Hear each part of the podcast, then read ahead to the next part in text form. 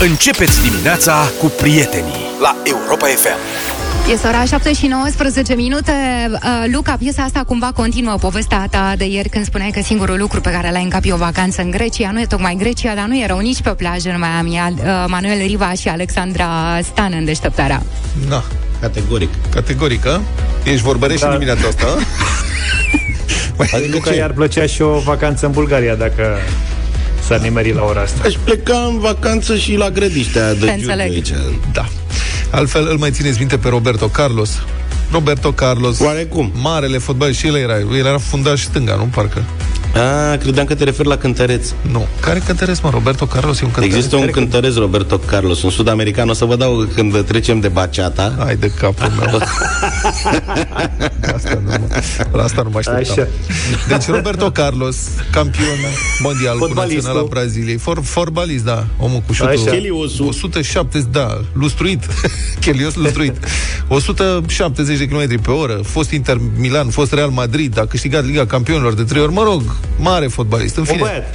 revine în fotbal la 48 de ani, va juca în Anglia pentru o echipă a unei cârciumi. Deci o cârciumă care are echipă de Ce tare. da, de asta zic. Adică mi se pare că am putea face o sugestie unei anumite cărciumi din obor cu fotbaliști ăștia mari, pentru că e în felul următor. Deci, cărciuma se cheamă Bull in the Barn, este, adică un fel de taurul de hambar, Da. în Han Bar, uh, este din Shrewsbury, Shropshire. Așa se cheamă. Shrewsbury, care este cam cât Toltenița, e cap- capitala administrativă a comitatului Shropshire din Anglia, dacă nu știați. I-ai căutat? Da, Shropshire și se învecinează Deci, Shropshire se învecinează cu Cheshire la nord Staffordshire la est Herefordshire la sud și Worcestershire la sud-vest. Ceva și ce aer tare asta. peste tot. Și toate Am astea dat impresia că băieții ăștia au ceva bani de la au adus, că probabil Nu, că stai au că și... spun. Cred că au programul ăla DSS, îl știți? Nu, Doar Shrewsbury Shropshire. doar, doar Shrewsbury și Shropshire, da. Toate astea presupun că sunt locuite de hobbits sau ceva. Da, deci da, da, cărciuma... da, da. Mamă, dar Da? ce mi-ar plăcea să, să fi jucat neapiții cu Worcestershire. Îți dai am seama ce dificultăți. spectacol e așa? Sau să le ia antrenor, uite cum l-au luat pe Roberto Carlos jucător, să le ia pe neapiții antrenor două săptămâni atâta. La orice Și doar să-l întrebe cu, cu cine jucăm, uh, boss, uh, săptămâna viitoare. Atâta. Nimic altceva. Mai spune-ne cum zice el Southampton. Southampton. Da, e bun, Southampton e bun. Deci dai seama la Worcestershire ce ieșea? Da. Deci Deci ca că să- nu îi pronunța, practic. Cea cu cu aia. vecinii de la sud. Bun, uh, ca să vă explic, Cârciuma l-a câștigat la o tombolă pe eBay, 5 lire a fost biletul. Toate fondurile merg Săracul, pentru așa rău a ajuns. cauze de Ah, binefacere. Nu e o chestie foarte mișto, deci au organizat, mă rog, eu, ca un, mă rog, un, un proiect mai lung. Mari fotbaliști, mari vedete și jurnaliști, asta mă îngrijorează că să nu-i vină cuiva ideea și pe aici, deși jurnaliștii se uh, oferă să joace un meci um, la o echipă a unei comunități locale și Roberto Carlos în felul ăsta a ajuns la Bull in the Barn din Shrewsbury, Shropshire. Toate fondurile merg la, pentru cauze de binefacere și echipa Cârciumii joacă în campionatul comitatului. Altfel, ei au trecut prin momente foarte grele. Acolo jucătorii sunt uneori insuficienți, alților probabil că nici nu mai ajung până la teren. Au jucat în... Ca la noi. Au jucat Deci în pe la 10. noi prin Liga 5 intersătească Da. sunt niște situații de te bușește plânsul Da. și din toate. Dar dacă am Nu face uitați- asta la noi, așa, oare cu cine ar merita licitat? Ne e greu că la noi e de, și riscul de bătaie. Că poți să fii cu Roberto Carlos dacă te prind ai noștri într-un meci de ăsta de la țară.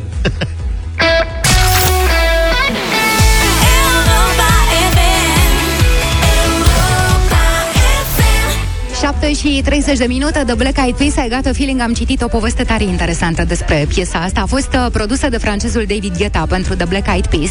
A fost lansată după marea criză economică din 2008, pentru că Guetta a considerat că după fiecare criză lumea are nevoie de o piesă plină de entuziasm, e un uh, imn al supraviețuitorilor. Și de zile libere. după și de fiecare zile zi. libere, aia zic, și Practic, de zile după fiecare libere. zi de muncă, cred că ar trebui să fie cel puțin o zi liberă. Măcar una, două. Potrivit principiului țării cât mai multe zile libere în Parlament, în Parlamentul nostru, sunt, dacă nu știați, o mulțime de inițiative care ar acorda mai multe zile libere românilor, dacă ar fi să fie adoptate. Mm. E vorba de, sigur, pentru românii care își permit să ia zilele astea libere. Nu sunt chiar pentru toată lumea, pentru toată lumea. Și unele propuneri sunt chiar surprinzătoare. De exemplu, un deputat USR propune o zi liberă de împodobit Bradul. Dacă nu știați. Iată și motivația, citez, pentru români, spune acest parlamentar, Ajunul Crăciunului implică, printre alte obiceiuri și tradiții, împodobirea bradului de Crăciun, împărțirea cadourilor de către Moș Crăciun, pregătirea bucatelor pentru masa din prima zi de Crăciun, primirea colindătorilor care vestesc nașterea Domnului nostru, Isus Hristos. Și ca atare e nevoie de o zi liberă. Eu propun să fie zi liberă și pentru spălatul vaselor de după petrecerea de Crăciun.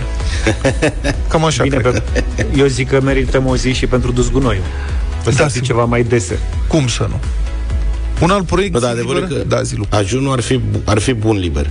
Da. Dar Mie mi poți- se pare ce? total pe dos că în ajun se lucrează. Măcar Într-adevăr, ajunul e făcut să te pregătești, să faci bradul, să faci ultimele aranjamente, ultimele cumpărături. eram sigur că Luca o să voteze pentru un cozi liberă. Cum să nu? Cum Eu să sunt, te da, opui sunt pentru la așa cât ceva? mai multe zile libere. Mai avem un proiect.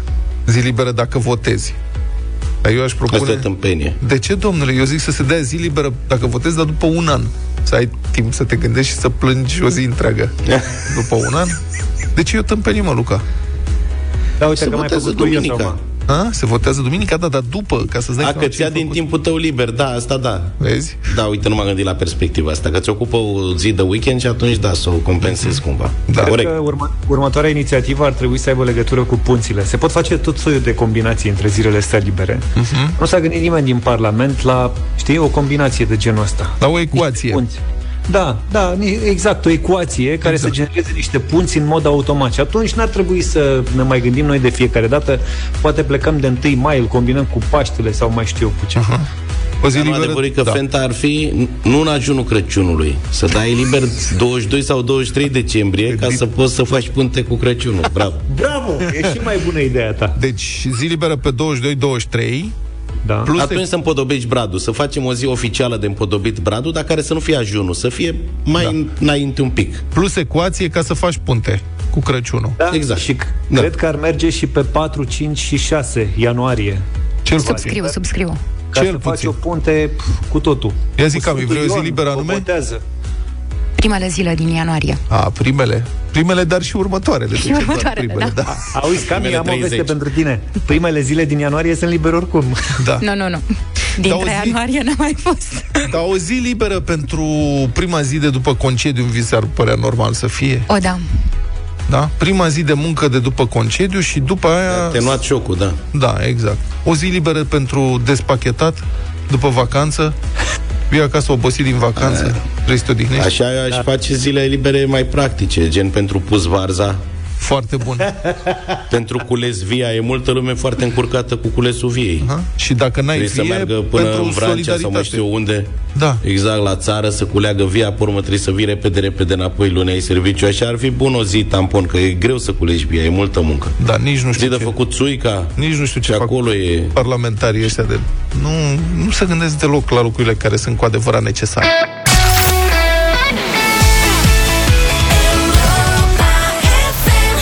FM. 7 și 44 de minute. Bună dimineața, Spin Doctors to Princess. Încercăm ca alături de voi la Europa FM să facem un clasament al celor mai frumoase 100 de cântece de dragoste și ăsta e motivul pentru care vă invităm să vă treceți piesa de dragoste pe site-ul nostru europafm.ro Foarte tare. Să vorbim despre vremea acum. Vremea din țară e pf, ciudată și cumva variată așa, adică părem să fim o țară foarte mare deodată. Zăpadă și ger peste tot mai puțin în sud-est, unde e soare și pe la amiază zici că vine primăvara. Câteva sute de kilometri mai la sud de București, zăpadă mare în Grecia, unde sunt autostrăzi blocate. A fost nevoie de intervenție armatei ca să salveze șoferii izolați pe șosele.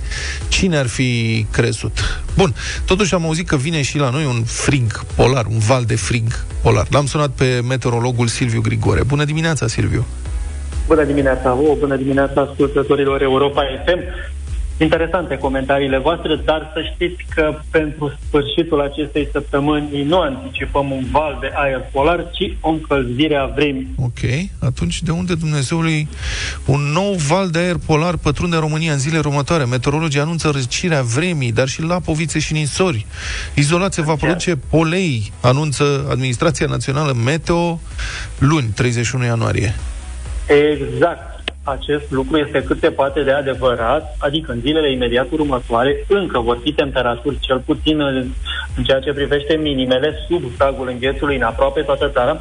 De altfel, la această oră sunt și valori sub pragul gerului în estul Transilvaniei, spre minus 11, minus 12 grade Celsius, dar valorii maxime sunt relativ aproape uh, de cele normale astăzi, cam între minus 1 și 8 grade Celsius, mâine cam între 0 și 6, însă de la jumătatea săptămânii de miercuri temperaturile încep să crească ușor, iar finalul de săptămână și chiar și debutul săptămânii viitoare vor veni cu valori peste cele normale, mai ales în regiunile studice și sudestice, unde foarte probabil vor fi și valori care să treacă de 10, poate chiar 12 grade Celsius. În ceea ce privește precipitațiile, ele rămân de interes.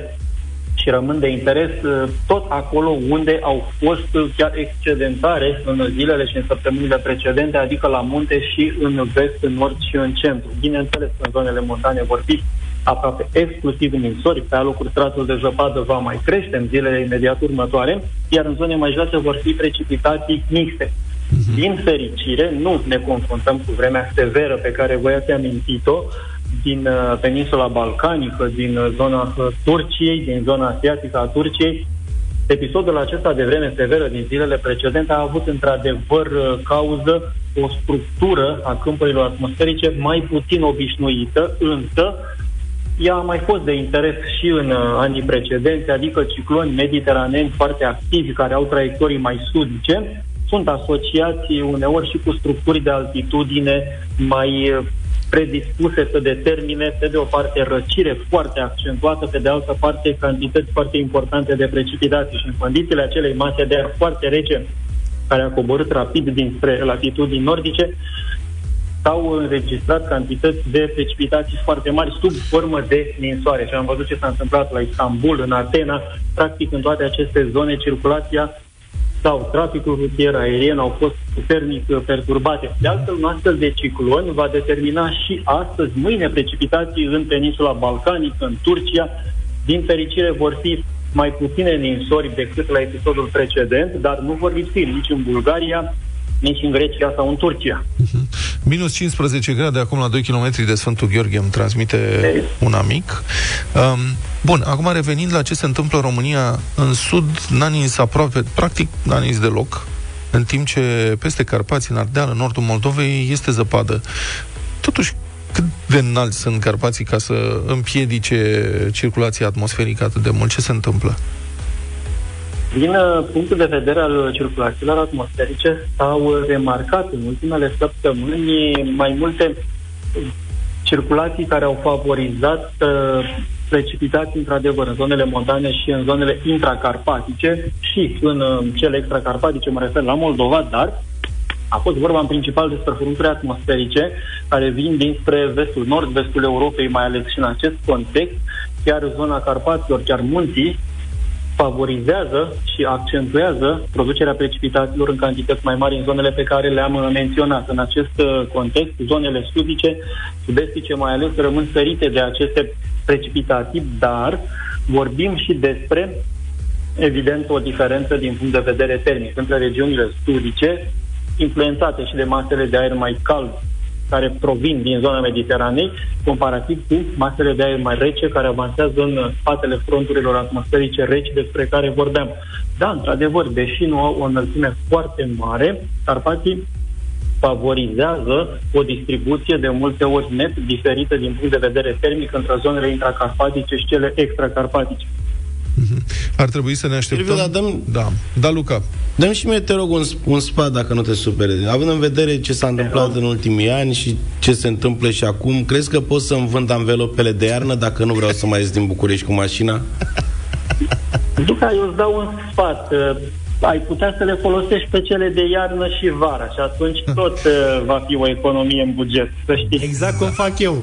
Deci, să știți că specialiștii, George, da. specialiștii în conducere defensivă nu recomandă deloc să folosești anvelopele de iarnă. Vara am mai discutat despre asta. Silviu, mai am o ultimă întrebare.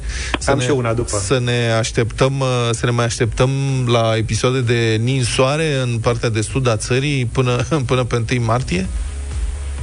Practic, uh, nu sunt elemente care să ne conducă spre o astfel de ipoteză. De ce spun acest lucru? În uh, această dimineață, Administrația Națională de Meteorologie tocmai a emis uh, estimările în ceea ce privește abaterile din punct de vedere termic și al cantităților de precipitații pentru următoarele patru săptămâni, deci pentru toată luna februarie și nu există elemente semnificative care să ne conducă la concluzia că vor fi episoade de iarnă severă. Evident, pe măsură ce evoluăm în timp, foarte probabil că episoade de vreme mai severă să mai apară, dar deocamdată nu sunt astfel de evenimente care să ne arate că vine un episod de iarnă severă, mai ales că, așa cum v-am spus la finalul acestei săptămâni și începutul celei viitoare, vremea va fi mai caldă și mai ales în zonele extracarpatice, va fi chiar semnificativ mai caldă decât în mod normal în această perioadă, așadar un eveniment de vreme severă de iarnă practic nu are elemente să se uh, întrevadă. Înțeles. Pe mine mă interesează doar dacă până prin mai-iunie, așa, în zona de sud a României, și mă refer aici la zona Vurvuru, Salonic, se încălzește.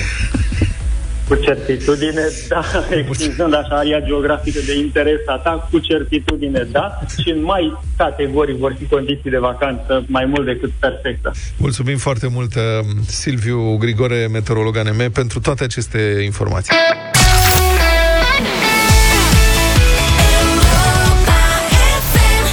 Este ora 8 și 8 minute, bună dimineața, cu Rita Ora, Let You Love Me, oricât de frumoasă ar fi muzica, este aproape imposibil să uităm că trăim în... Republica Fantastică România la Europa FM. Cum să uităm? Face valuri o declarație a președintelui PSD, Marcel Ciolacu. Domnul Ciolacu a propus plafonarea prețului la alimentele de bază, așa cum, spune dânsul, se întâmplă și în alte țări europene. Și acum avem niște comentarii pe marginea acestei cereri, care vine din partea uh, șefului celui mai mare partid din România, de e foarte important, ce spune mai întâi de toate că alte țări europene, cum zice domnul Ciolacu, înseamnă deocamdată doar Ungaria, unde regimul autoritarist al lui Victor Orban a impus limite de preț la o serie de alimente, precum făină, zahăr, ulei, lapte și anumite sortimente de carne de porc și de pui. Primul rezultat, magazinele au început să raționalizeze aceste alimente, adică să impună limite la cumpărarea lor. Deci revenind la domnul Ciolacu, din două una, ori domnul Ciolacu este totalmente irresponsabil când propune plafonarea prețurilor la alimente și apasă până la refuz pedala populismului în scop electoral, într-o vreme în care lumea este foarte îngrijorată de prețuri, ori dânsul chiar nu înțelege deloc, deloc regulile elementare care guvernează economia. B, B, B, B. Da, B. B. Pentru că sigur că creșterea rapidă a prețurilor e o chestiune extrem de dureroasă pentru imensa majoritate a românilor. Și nu-i de glumit cu așa ceva. Și problema trebuie privită cu toată seriozitatea. Prețurile cresc dintr-o sumedenie de cauze, unele obiective, altele subiective. Evident că creșterea prețurilor la energie, de pildă, are o influență majoră. Dar asta nu e singura cauză. O influență are, de pildă, și creșterea permanentă din pix și fără justificare economică a salariului minim. Iar aici PSD este principalul responsabil. Că normal că atunci când oblige angajatorii să mărească salariile prin ordin de la guvern, angajatorii vor duce aceste costuri noi în prețuri. Și știu că poate fi o opinie nepopulară, că toată lumea vrea salarii mai mari. Dar așa funcționează economia, indiferent dacă ne place nouă sau nu. Orice decizie politică în economie are efecte. Și dacă încerci să joci împotriva legilor economice, trebuie să te pregătești și pentru costurile acestor decizii. Ce vreau să spun e că legile economice, funcționarea pieței, ele nu se supun ordinelor politrucilor, deși pot fi influențate de aceste ordine. Din rațiuni electoraliste sau pentru că sunt realmente insuficienți intelectual, diversi politicieni cred că pot impune prețuri mici, salarii mari și abundență în același timp, fără să ia în considerare limitele economiei din momentul respectiv. Păi dacă ar fi așa simplu, atunci de ce n-ar face domnul Ciolacu salariul minim, să zicem, 5.000 de euro? benzina un leu litru și să fie fripturi gratis pentru tot poporul. Să se dea o lege. Care e problema? Nu? Nostalgia mercurialului este una dintre cele mai păguboase tendințe politice care poate afecta economia unei țări. Și s-a verificat în istorie de nenumărate ori că ignorarea cererii și ofertei și impunerea unui preț anume pentru un produs sau serviciu, orice produs sau orice serviciu, este păguboasă pe termen scurt și o catastrofă pe termen lung. Plafonarea prețurilor descurajează producătorii, care nu-și mai pot recupera costurile.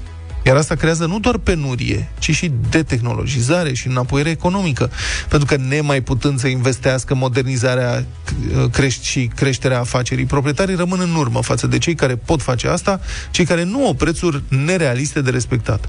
Și de asemenea, automat plafonarea prețurilor are ca efect întotdeauna creșterea prețurilor reale și de aceea apariția pieței negre și a lipsurilor și crearea de inegalități. Și culmea, o măsură impusă chipurile ca să-i ajute pe cei cu venituri mici, sfârșește prin a-i defavoriza și dezavantaja tocmai pe cei cu venituri mici. Și din potrivă, mecanismele pieței libere asigură automat după un timp tocmai scăderea prețului produselor aflate la mare căutare, pentru că acolo unde există posibilitatea profitului, vor apărea din ce în ce mai mulți producători, iar asta va crea în cele din urmă abundență și prețuri mai mici. Mai țineți minte ce discursuri vehemente pentru plafonarea prețului la măști chirurgicale și dezinfectanți se auzeau acum 2 ani, la începutul pandemiei. Prețurile erau atunci cu adevărat scandaloase, nimic de combătut aici. 3 lei, 5 lei o mască chirurgicală. E bine, cât costă acum? 15 lei, 50 de măști, 30 de bani bucata. Piața a reglat infailibil această problemă. Deci domnul Ciolacu vrea mercurial și vorbește de mai multe țări europene care ar fi făcut asta, țări care sunt numai una, Ungaria, unde Lidl a anunțat deja raționalizarea. Mai avem exemple din istorie, când deciziile populiste au distrus economii în Peru. Preț controlat la alimente de bază. Rezultat penurie, piață neagră, hiperinflație. Malaezia, control al prețurilor a 21 de produse de bază. Rezultat, penurie, contrabandă, evaziune fiscală. Venezuela, control general al prețurilor, combinat cu o guvernare totalmente ineptă. Rezultat nu doar penurie completă, ci de-a binelea foamete și imigrație în masă. Și tot așa.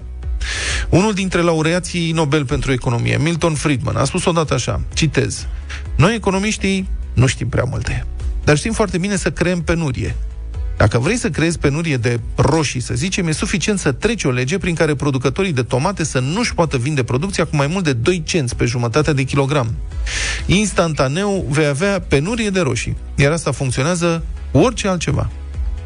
Ori noi românii ar trebui să știm asta. Înainte de 89, adică în epoca de aur a prețurilor controlate, așa cum visează domnul Ciolacu și alți politicieni populiști și demagogi, era o penurie generalizată. Nu puteai găsi literalmente nimic de cumpărat, nicăieri. Fie că era vorba de alimente, de îmbrăcăminte, benzină sau orice altceva, de fapt. E greu de imaginat pentru cei născuți după 1990, dar România chiar a arătat așa, înfometată și sărăcită și falimentată, tot în urma deciziilor unui partid care credea că poate îndoi legile economice după cum își imagina conducătorul că ar trebui să meargă. Deci nu toți am uitat totuși vremurile acelea, domnule Ciolacu, așa că ne înțelege, sper, alarma la declarația dumneavoastră, nu de alta. Dar, prin pofta președintelui Iohannis, PSD este acum partidul care conduce de fapt o guvernarea. Așa că ne putem aștepta de acum la orice. Și nu neapărat bun.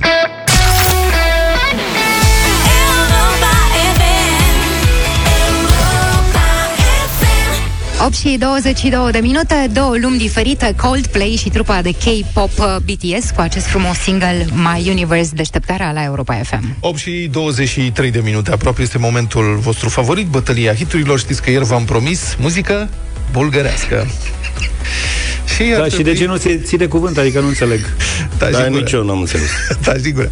Deci, colegii ăștia ai doi ieri mi-au întins o capcană după ce am câștigat bătălia hiturilor și eu trebuia să stabilesc tema și m-au împins să recunosc sau să admit că vom face cu muzică bulgărească.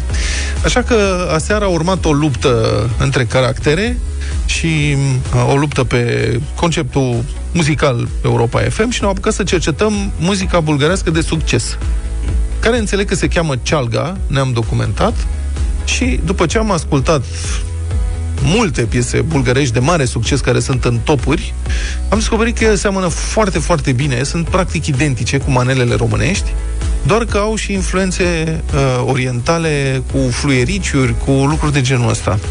Și zis că dacă, ce să, dacă ei iau manele, noi avem manele, practic diferența nu, mai este, nu este decât că adaugi tătă la fiecare final de frază. Așa că nu am e zis chiar că așa să decât Nu. să dăm manele bulgărești, mai bine dăm, desigur, rock românesc. Și asta vă propun. Permiteți? Da, vă rog, domnul Fiți Luca. ama, atât de amabil. Chiar dacă lucrăm unii de acasă și avem și m, probleme medicale.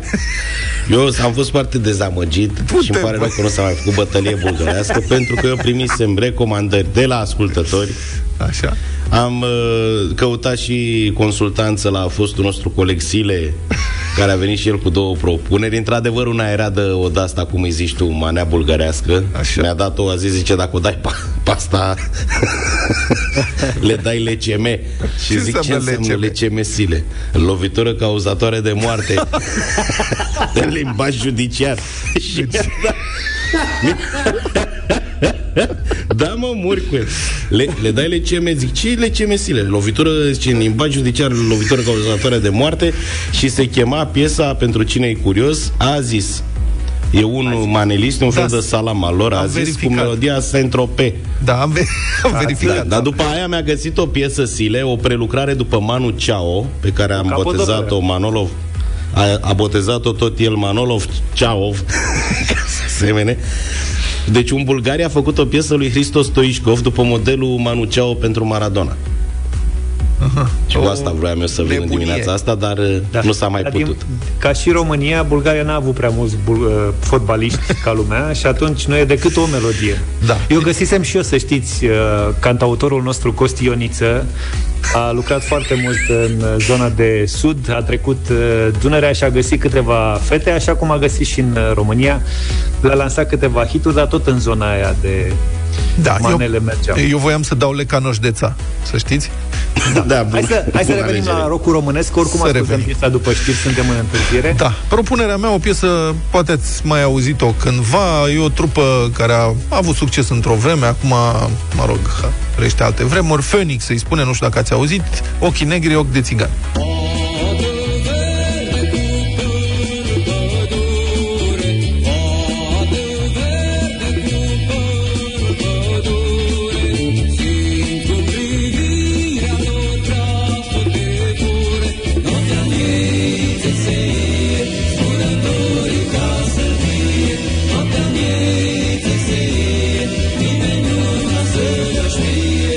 E sigur nu e Fată piesa Verde? pe care... Ba da, e sigur piesa pe care dorea să o propuneți, domnul Vlad. E bună și asta. A, am înțeles, e perfect. Bine, Phoenix, uh, vestea e că Phoenix se reunește în formula inițială, înțeleg, anul ăsta, ca să sărbătorească 60 de ani de Ce la tare! lansare. Așa că sper să avem parte de evenimente frumoase. Dacă Vlad a venit cu Phoenix, eu vin cu o trupă pe care am descoperit-o cu mulți ani uh, în urmă. I-am apreciat și mai mult când au venit la live pe plajă într-unul dintre ani. Robin and the Backstabbers, toată lumea știe sat după sat, sper să o ascultăm. Nu mai vreau să aud niciun cântec trist Nu mai vreau să aud niciun cântec deștept Pleci acum te înțeleg, e de ajuns Nu insist, e de ajuns că îmi arde radioul în piept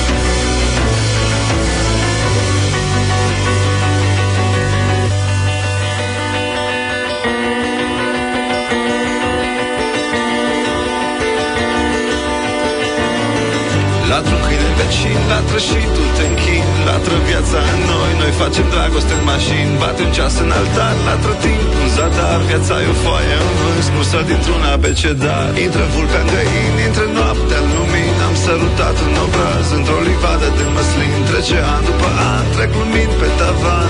Am zâmbit pe târziu, am tras târziu de volan. Luca, ai știi o piesă? Dar să știi că mie, cu ocazia asta, mi-e dor, foarte dor și de o nuntă, dar mai ales de holograf, așa că în dimineața asta să nu mi niciodată dragostea. Să mă torn într-un bar cu apă Sau să mă uiți pe fundul mării printre pești răbitori Să mă lași să plutesc pe un val în Marea Moartă Sau din cer cu ploaia încet să mă cobor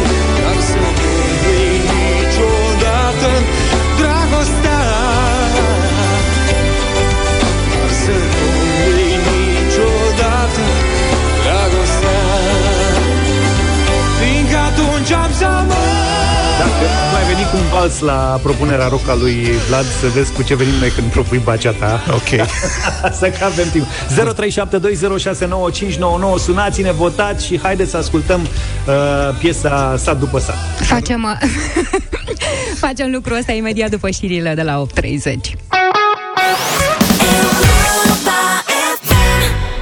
Știrile sunt intangibile, asta este vina noastră că am intrat uh, în zona știrilor, așa că um, a fost amânat uh, votul nostru pentru bătălia hiturilor. Vă reamintesc Phoenix, uh, ochi, ochii negri, ochi de țigan, una dintre propuneri, George Robin and the Backstabbers a după sat și Luca Holograf să nu mi niciodată dragostea 0372069599 Raluca, bună dimineața! Raluca, bună dimineața! Bună dimineața, mă bucur că nu e muzică bulgărească Da. și o să votăm și o să votăm cu duo Vlad și Phoenix. Mulțumesc foarte frumos!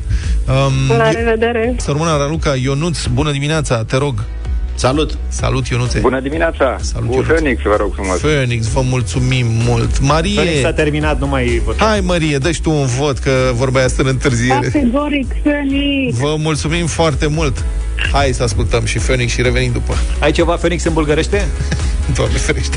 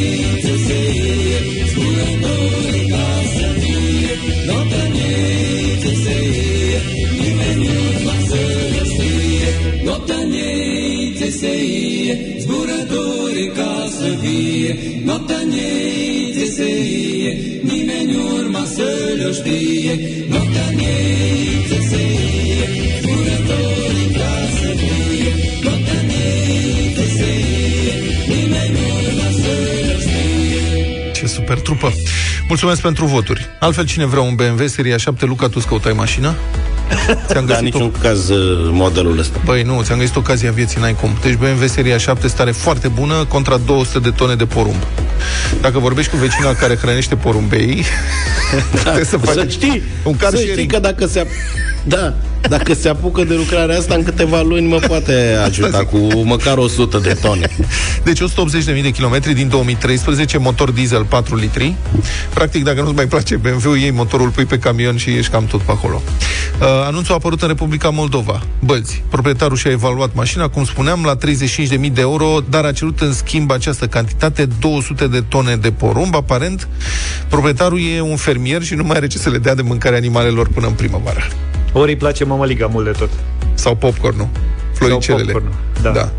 Um, probabil că anunțul ar fi trebuit să sune așa că vând BMW seria 7, climă bizonică, folosit doar în interiorul fermei, între grajduri duminica, dar se acceptă și factură, dacă vreți să știți, și probabil orice test. S-a din... doar bunica prin curte cu el. Da, dar descrierea este remarcabilă. Deci, BMW, mă rog, seria 7, asta e, 2013, cum am zis, destul de vechi, arată bine, dar are. Citez. Pneuri vară, pneuri iarnă și pneuri all season. Principiul că Asta e tare. Dacă nu e nici iarnă, nu e nici vară, ce mai rămâne? Orice anotimp. Deci avem și pentru orice anotimp, dar avem și pentru iarnă, avem și pentru vară. Ești pregătit pentru orice. Bune. Apropo de întrebarea ta de mai devreme, Luca. Da, da. Are tapiserie piele, tapiserie textilă. Poate ți sete, poate nu ți sete. Deci, poate vrei să stai pe piele, poate vrei să stai pe textil. Mai are injectoare faruri, care sper că nu chiar injectează ceva în faruri, ci stropesc. Da, poate că așa se cheamă în, în Bălți, Republica Moldova, injectoare faruri. Și asta mi-a atras atenția, are geamuri tonate. Adică Geamuri tonate, ai ai, Vitello tonato, geam tonato. Că Sunt uh, de-astea, mă, zi, fumurii. Hai mă, pe bune. Mulțumim, Tona. Eu mai, mai vorbesc moldovenește de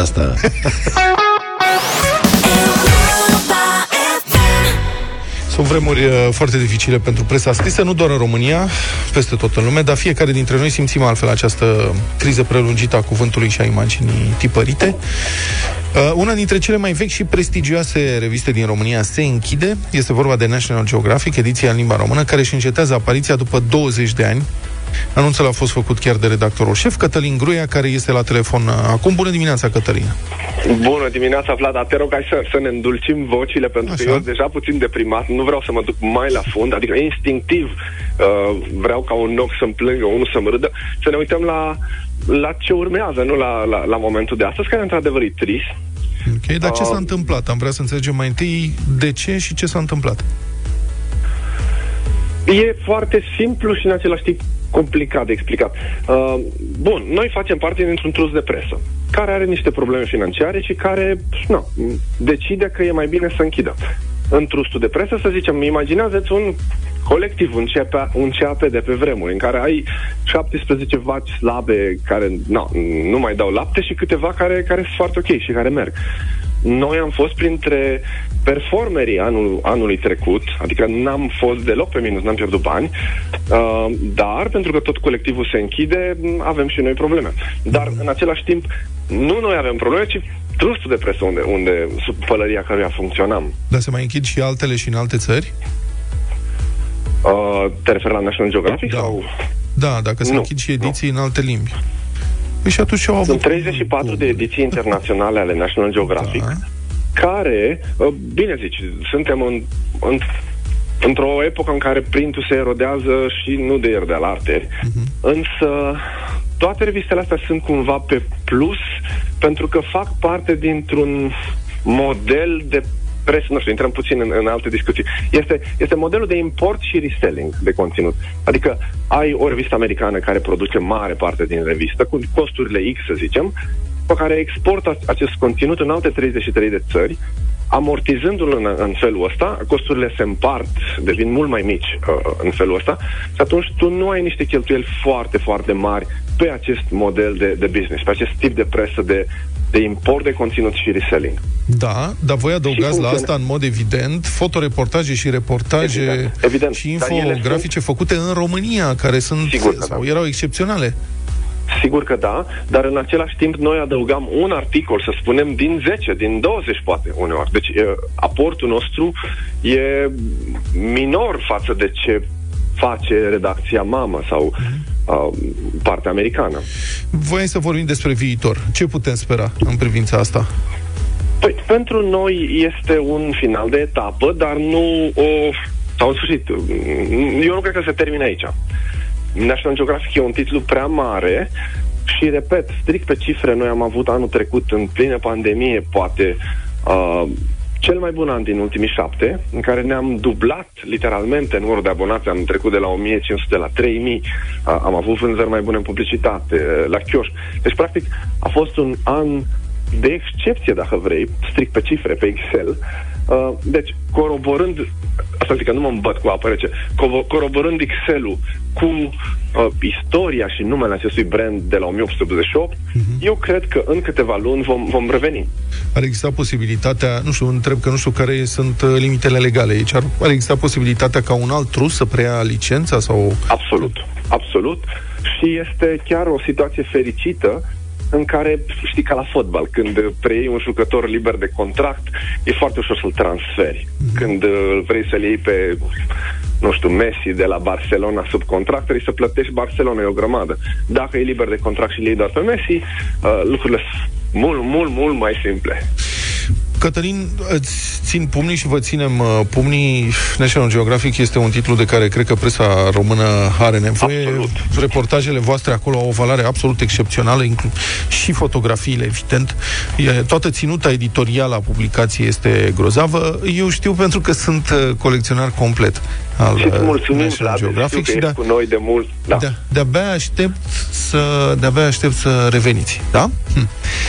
Da, absolut. Și Multă baftă. suntem, suntem împreună optimiști, pentru că, repet, vorbim de o istorie de 134 de ani a acestei reviste care a văzut războaie, crize, nenorociri și le-a supraviețuit Fă- ok, nu fără probleme, dar le-a supraviețuit. Noi avem o istorie de 20 de ani în România. Nu-i mult, nu-i puțin, dar e o clipă în, în, în comparație cu, cu istoria acestei reviste și, repet, uh, sunt convins că ne vom reveni. Mulțumesc că a fost uh, redactorul șef National Geographic, ediția în limba română, Cătălin Gruia. Purple Disco Machine și Sophie and the Giants Hypnotized este ora 9 și 7 minute deșteptarea la Europa FM. Dacă e marți, e arena lui Cătălin Tolontan. Bună dimineața, Cătălin! Bună dimineața! Uh, aș vrea să discutăm astăzi despre o temă delicată, dar cred că necesară. Da. Și mai exact despre legăturile aur cu frățile or- ortodoxe și neolegionare, uh-huh. inclusiv rolul taberelor unde copiii sunt supuși propagandei. De unde am pornit această discuție? Din, uh, de la acțiunile din ultima vreme uh, și vehicularea numerului lui Călin Georgescu ca președinte de onoare al AUR și ca posibil candidat la, pre- la alegerile prezidențiale din 2024. Uh, cercetător- Cercetătoarea Adina Marincea a făcut o analiză extrem de amplă, a publicat-o în două episoade lungi în Libertatea, uh, e pe site-ul libertatea.ro, oamenii pot să o vadă. Uh, lucrurile sunt cu totul și cu totul altfel decât ne imaginam noi. Până la urmă, știți, uh, oamenii aceștia, și George Simion, și Golin Georgescu, uh, și Claudiu Târziu, și alți lideri, uh, susțin că ei, de fapt, nu sunt. Nu sunt decât niște patrioți, nu sunt în niciun caz, poate că sunt naționaliști, discutăm imediat despre distinție, dar cu siguranță nu au afilieri legionare, nu au afilieri de extremă dreapta, nu sunt, cu alte cuvinte, periculoși pentru democrație. Uh, lucrurile documentate pe probe, pe faptele și trecutul și prezentul acestor oameni arată însă, în privința multora dintre ei, cu totul și cu totul altfel. Până la urmă, dacă oamenii sunt, care ascultă acum Europa FM se întreabă, ok, dar poate și eu sunt patriot. Da, da. Patriot înseamnă să, să crezi, să simți că aparții un lucru mai amplu decât tine că aici s-a trăit de multă vreme, că în momentul uh, uh, nașterii tale nu ai primit ceva divin, dar ai primit ceva ce vei duce cu tine toată viața, indiferent unde vei trăi, aici sau în altă parte, pe când naționalist și mai ales în sensul acesta al propagandei, înseamnă că ai nevoie de un adversar. Înseamnă că dacă te-ai născut aici e superior altora care s-au născut în altă parte și care aparțin unor alte națiuni, după cum și ei se pot gândi la tine exact în aceiași termeni radicali. Există extrem de multe probe că acești oameni, în principal Călin Georgescu, despre el este vorba, candi- președintele de onoare al AUR, unul dintre ideologii AUR, omul care a stat mereu în spatele și în fața partidului, omul care este vehiculat permanent într-un parteneriat reînnoit recent, drept posibil candidat la, la președinție, uh, omul acesta uh, nu numai că îi numește pe Corneliu de la Codreanu, pe Antonescu și pe alți lideri uh, uh, ai României dintr-un moment întunecat eroi, și am citat din el, dar se asociază și face uh, uh, demersuri care țin de uh, etnificarea, denativizarea, dacă vreți, uh, problemei naționale. Pentru el e nevoie de adversari în față. Pentru el este nevoie de dușmani ca să se poată confirma uh, ca ca un politic. Și dușmanii sunt oriunde, da? Oricine nu gândește ca el este evident un, uh, un dușman. Există mai multe mișcări care în subteran, dar și pe față din când în când, încurajează, îl încurajează pe Călin Georgescu și nu numai pe el, ci și pe alți lideri aur, da? De la noua dreaptă, la frăția ortodoxă, la diverse uh, asociații care poartă numele unor legionari celebri, ele nu sunt undeva dispărut așa în internet doar, dar nu, aici, nu e un proces doar de uh, al, al rețelelor sociale, nu. Aici vorbim despre, printre altele, despre taberele de voluntariat, despre taberele de haiducie, cum le-au numit colegii de la uh, publicația Să fie lumină. În aceste zone, mii și mii de oameni de fiecare dată, inclusiv în, acum, în, în, în decembrie 2021, acum o lună de zile, Călin Georgescu a fondat o, o nouă asociație împreună cu un, un radical uh, extrem, extrem de cunoscut în aceste zone, care poartă numele ziarului Arhanghelului Mihail, organizația Arhanghelului Mihail. Toate aceste probe sunt extrem, extrem de multe. Ele trebuie doar puse cap la cap. Din fericire, din când în când se găsește cineva care le pune cap la cap și le prezintă publicului așa cum sunt ele. Da. Problema e cu aceste dovezi care trebuie puse cap la cap. Sigur, un stat slab ezită să ia măsuri împotriva unor mișcări care se radicalizează și e o istorie pe care România au trăit-o în interbelic. Adică Zelea Codreanu și legionarii erau dincolo de pretențiile lor că sunt o mișcare patriotică, națională, erau profund, o mișcare profund violentă. Legionarii au organizat, au conspirat, au organizat și au executat asasinarea um, unor personalități importante ale vremii prim-ministrul Ligheduca, Nicolae Iorga, uh, Armand Călinescu, la un moment dat. Au fost asasinate politice teribile. Ca să nu mai vorbim de antisemitismul lor, de fascism și așa mai departe. Ori atunci statul a fost slab. Întrebarea e dacă va fi și acum slab, ca să ajungem în același punct. Nu?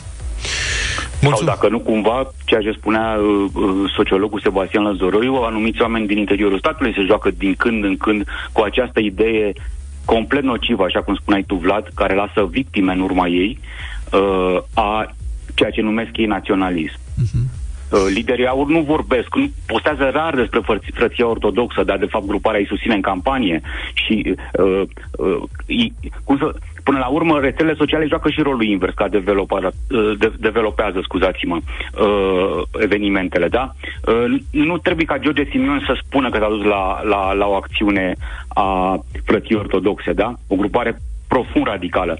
E suficient să, să posteze ei pe Facebook și dacă cauți în sute și mii de postări ale acestor mișcări, care în general nu sunt, sunt underground într-un fel, da? de fapt au o, o, o puternică ancoră socială, îl vei, îl vei vedea, îl vei vedea foarte, foarte, foarte de curând, da? în ianuarie, acum, da? acum câteva săptămâni, la o acțiune a acestei organizații pe George Simion. Bun, de urmărit acest fenomen. Mulțumesc foarte mult, uh, Cătălin Tolontan, pentru intervenția în deșteptarea. Deșteptarea cu Vlad Petreanu, George Zafiu și Luca Pastia la Europa FM.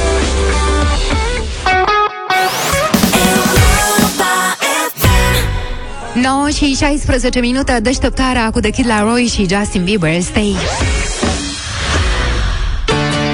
În această perioadă se desfășoară Târgul de Cafea și Ceai Oșan, eveniment care durează până pe data de 8 februarie. Târgul e deja tradiție pentru pasionați. Anul acesta, la cea de-a 10-a ediție, găsiți acolo sute de articole, sortimente, dar și arome noi. Sortimentele de cafea și ceai din târg sunt disponibile în magazine, dar și pe oșan.ro.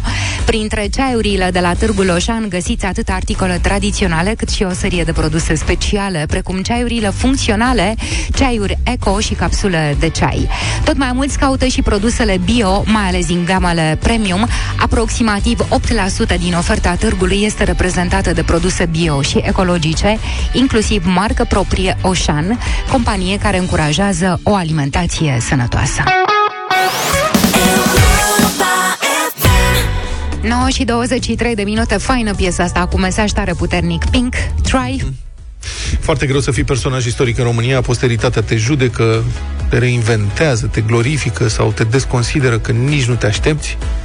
Te gândi vreodată la viitorul tău, Luca? Din punctul ăsta de vedere, sincer, nu. o statuie de o tonă și jumătate a domnitorului Ștefan cel Mare, din bronz, a dispărut în mod misterios dintr-un depozit al primăriei Tecuci. 1,5 tone. Altfel, wow. Ștefan... E acoperită în muștar. Zici? Da, asta nu se vede. Un domnitor cu multă greutate, statuia da, 3, da, da. 3 metri înălțime. Asta cred că i-ar fi plăcut foarte mult lui Ștefan. Care altfel, 3 metri? Da, era cam scundac, așa. Mm. Ștefan, da, 3 metri, bronz, frumos. S-a descurcat uh, bine pentru un scundac. Da. Uh, statuia asta fusese abandonată ani de zile de municipalitate pentru că, deci primăria nu găsea un amplasament pentru statuia respectivă în oraș. Nu era pe Argeș în jos, pe mal frumos? De asta e pentru altă e e Alt da, domnitor. Da, da. Pardon. Altceva. Da. Ce rău trece prin Tecuci? Tecuci. Nu, pe Tecuci. un râu de muștar. Eu cred că ăsta a rămas. Luca, eu nu se da cu muștar. e singura mea legătură cu Tecuci. Da, și a făcut o plută din mici. Eu cred că prin Tecuci trece Bârladu și Tecuciu trece prin alt oraș. Mi se pare. Da, s-ar putea Eu ca asta, te păstrează... undeva spre, spre de Tellerman încolo. Ai dreptate. Te rog da. să, să păstrăm astea pentru dublu sau nimic, da? Bine. Bun, prețul acestui uh, bust de bronz, 30.000 de euro, bani plătiți în 2004, în fine. Deci după mai bine de 15 ani de când a fost realizat, primăria a găsit în sfârșit un loc să amplaseze bustul. E și un oraș foarte mare și au tot căutat, probabil că au luat o stradă cu stradă cu stradă cu stradă, cu colț cu colț și în sfârșit au găsit locul, dar când s-au dus să-l ia din depozit, funcționarii primăriei au fluierat a pagubă, Ștefan fugise. Ștefan, pe nicăieri. Și de pas... remarcat că e mai ieftin uh, bustul lui Ștefan cel Mare decât BMW-ul cetățeanului din uh, Bălți. Da. da, păi alte vremuri. Bun, acum și cu prețul ăsta sunt diverse... Vedeți că la noi, în, în țara asta, arhivele sunt ceva extrem de relativ. Deci sunt, de, sunt niște interpretări în privința prețului. Nu se mai știe exact, s-a pierdut în negura timpului. 15 ani este o perioadă uriașă pentru arhivele din România. Statul ne pune să păstrăm toate hârtiile posibile și imposibile, dar când vine vorba de verificat ceva, e foarte greu să-ți dai seama ce s-a întâmplat acum 10 ani sau 15 ani sau ceva de genul ăsta. Deci sunt diverse discuții cât a costat uh, în privința costului adevărat al acestui bust, plus că nu știi niciodată cât e șperțul de fapt. Și atunci costul da, da. comunicat în acte s-ar putea să fie, de fapt, mult mai mare decât cel real. Mă rog, confuzie, stare de confuzie. Oricum, paznicul și-a amintit că în urmă cu 2 ani au venit niște persoane și au luat bustul de bronz ca să recondiționeze. Să repare. Da, să repare. Că dacă stătea să prăfuise, hai că luăm noi. Are o tonă jumate, luăm noi, recondiționăm. Cred că a fost și cu, nu doar recondiționare, cred că s-a făcut și remodelare prin topire. Părerea mea. Și uh, au fost verificate toate instituțiile de cultură din Tecuci și alte spații de depozitare ce aparțin primăriei. Nimic. Sigur, nu știu dacă au încercat la remat, dar oricum cine a luat, cred că e foarte interesat de istorie. 9 și 34 de minute, sistem, speranțe împreună în deșteptarea. George, pare că spriești acasă. Pe bune. Ai văzut că s-a îngreșat deja? Zi ceva, mă, că nu te auzim. Da, nu-l auzim. Și a autocenzura microfonul. Da. Trebuie să dai Gata, drumul- domnule, ai Gata. gata. deschis microfonul. E foarte bine acasă, să știți. E extraordinar de bine acasă. Un domn american din Eu mă Alabama. îmbolnăvesc de nervi acasă. Mm, Bine, păi lasă că avem grijă să te reglăm când vii. Un domn american din Alabama, statul Alabama, e acuzat că a crescut și a antrenat la el acasă o veveriță de atac. Deci, Asta nu mai știu de niciodată. o veveriță de atac, o veveriță foarte agresivă, ar fi zgâriat și muscat vecinii. vecinii nemulțumiți au chemat poliția.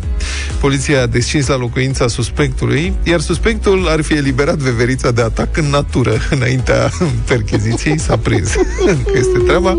Veverița a înțeles și s-a tirat. Ca atare, poliția a precizat ulterior că din cauza fugii fugii veveriței de atac de la domiciliu, aceasta nu a putut fi interogată și nici testată pentru consum de droguri, așa cum acuzau veverița? vecinii.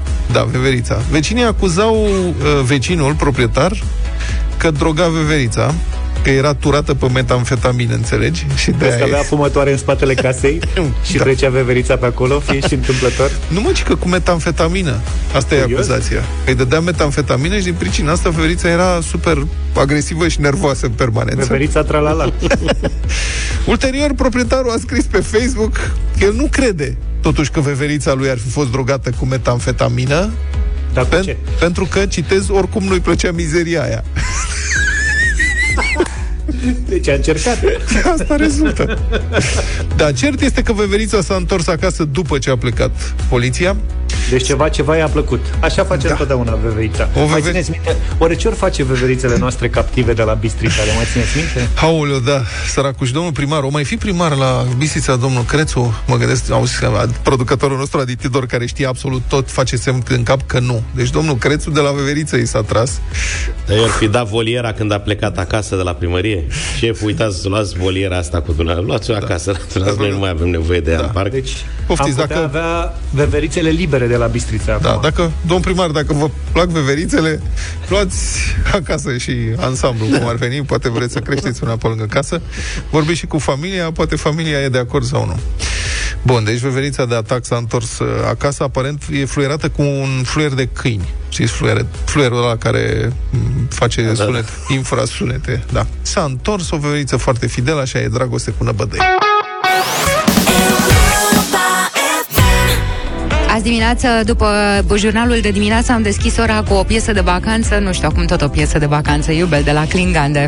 Hai, Doamne ajută! Papa Francisc i-a binecuvântat pe colectorii de taxe, spunându-le că, și citez, munca voastră pare să nu fie apreciată. nu, ne spui oare cum și-a dat seama. Deci papa a adăugat că impozitarea a fost deseori văzută ca o modalitate prin care inspectorii, citez din nou, bagă mâinile în buzunarele altora. Se cheamă solicitare de mită, preasfinția voastră, în principiu, când inspectorii de la fisc bagă mâna în buzunarul celui controlat. În realitate, impozitarea este un semn de legalitate și justiție, a mai spus suveranul potiv. Poate în Italia, că aici avem unele îndoieli. Papa le-a mai spus colectorilor de taxe că, deși este posibil ca nu foarte multă lume să-i placă pe pământ, ei au un sfânt patron în cer. Măcar acolo. Este vorba Nu mai despre... liniștiți acum. Da. Este vorba despre Sfântul Apostol Matei, care era vameș în vremea romanilor. Deci vameș, zici, încep să se lege lucrurile. Zi, Luca. L-am văzut și eu în Iisus din Nazaret pe Matei, da, așa e. Da. Era cheșolog. Da. Era cheșolog. În câteva clipe, Sorin intră în studio. Salut, Sorin, bună dimineața. Neața. Ei, ce mai faci? Uite, avem uh, Ia, ce avem vești din China, de la depărtare. Roboții au preluat Jocurile Olimpice de la Beijing, cel puțin în zona livrării de alimente. Oh. Adică nu mai este așa un haos din ăsta, din uh, zona latină a lumii, este puțină organizare. Pe acolo nu e îngrămădeală la împinge tava. Cei peste 13.000 de atleți și jurnaliști prezenți la Jocurile Olimpice uh, de iarnă de la Beijing își vor lua masa într-un circuit închis, în care roboții vor fi cei care vor prepara și livra mâncarea. Deci, practic, dacă vrei lață, chem lobotul și îl întrebi. A, dragă lobotule, ai alipioale de lață? Lață? Sigur că da. Câte polții? Să fie. Mâncarea este pregătită și servită de bucătari roboți care adună totul de la tăiței la sandvișuri și până la hamburgeri, apoi trimit alimentele la mese cu ajutorul unui sistem de transport suspendat. Absolut. O salată de ulechi de lemn aș mai vrea. Bine, mulțumesc mult. Uh, prieten, deșteptarea în a doua zi la cotă de avarie, din cauza că echipa este risipită din cauza COVID-ului. Uh, mai avem câteva zile în funcție de cum evoluează treaba. Vă mulțumim că ați fost uh, cu noi astăzi pe frecvență. Urmează Europa Express cu Sorin Niculescu și noi ne reauzim mâine.